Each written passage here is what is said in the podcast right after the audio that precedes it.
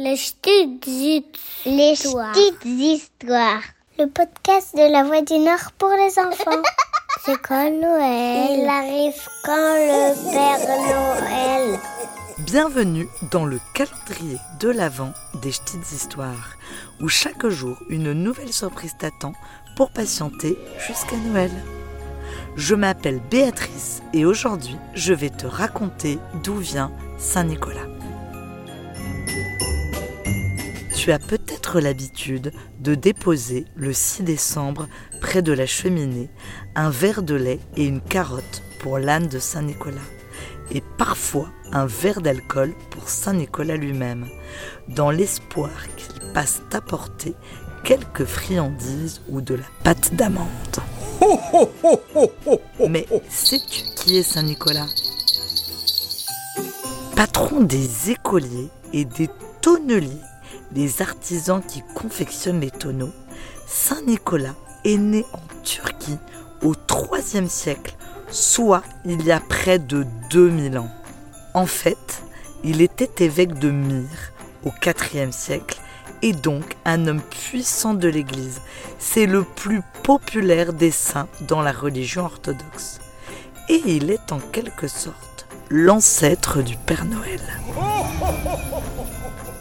D'ailleurs, comme lui, il porte le rouge et le blanc. Il est vêtu d'une grande robe blanche, une longue cape rouge et des gants blancs, sans oublier une mitre, ce drôle de chapeau en forme de losange qu'il a sur la tête, et une crosse, cette incroyable canne qui se termine en forme de Scooby-Doo. Mais alors, que raconte sa légende? On raconte qu'il y a très très très longtemps, trois enfants perdus dans les champs ont toqué à la porte d'un boucher pour lui demander de passer la nuit à l'abri.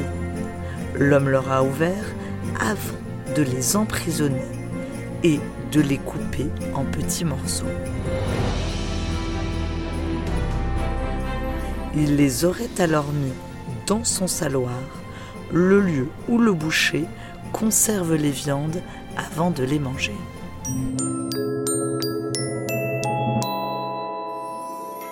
Heureusement, quelques heures plus tard, un autre homme frappe à la porte du même boucher. C'est un évêque et le boucher ne peut pas refuser de l'accueillir. Après un repas partagé, l'évêque va dans le saloir et comprend que les enfants ont été tués. Mais l'homme a le pouvoir de les ressusciter.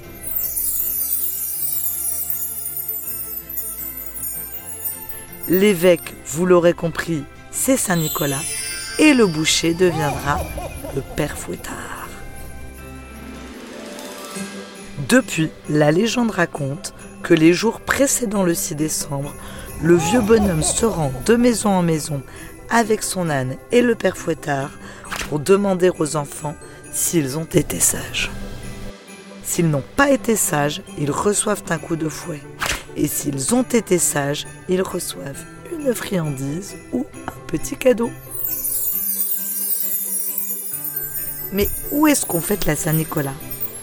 Longtemps, elle a été célébrée partout en Europe.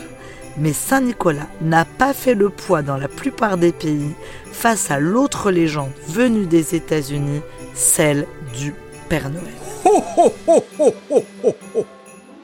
Mais la Saint-Nicolas se fête encore dans de nombreux pays d'Europe. Elle est parfois même plus populaire que Noël. C'est notamment le cas aux Pays-Bas ou en Belgique où les enfants reçoivent leurs cadeaux le 6 décembre et pas comme nous le 25. En France, la Saint-Nicolas se fête principalement dans l'Est et dans le nord du pays, chez nous. Et sache que l'on n'a pas choisi la date du 6 décembre au hasard. Car en fait, Saint-Nicolas est mort 6 décembre. Aujourd'hui, dans le Nord, la Saint-Nicolas donne lieu à des défilés. Comme Saint-Nicolas est le saint patron des écoliers, on le célèbre aussi dans certaines écoles en mangeant de la coquille, des clémentines et des spéculoos. Et peut-être que toi aussi, tu recevras aujourd'hui une petite gourmandise. Si tu as été sage, évidemment.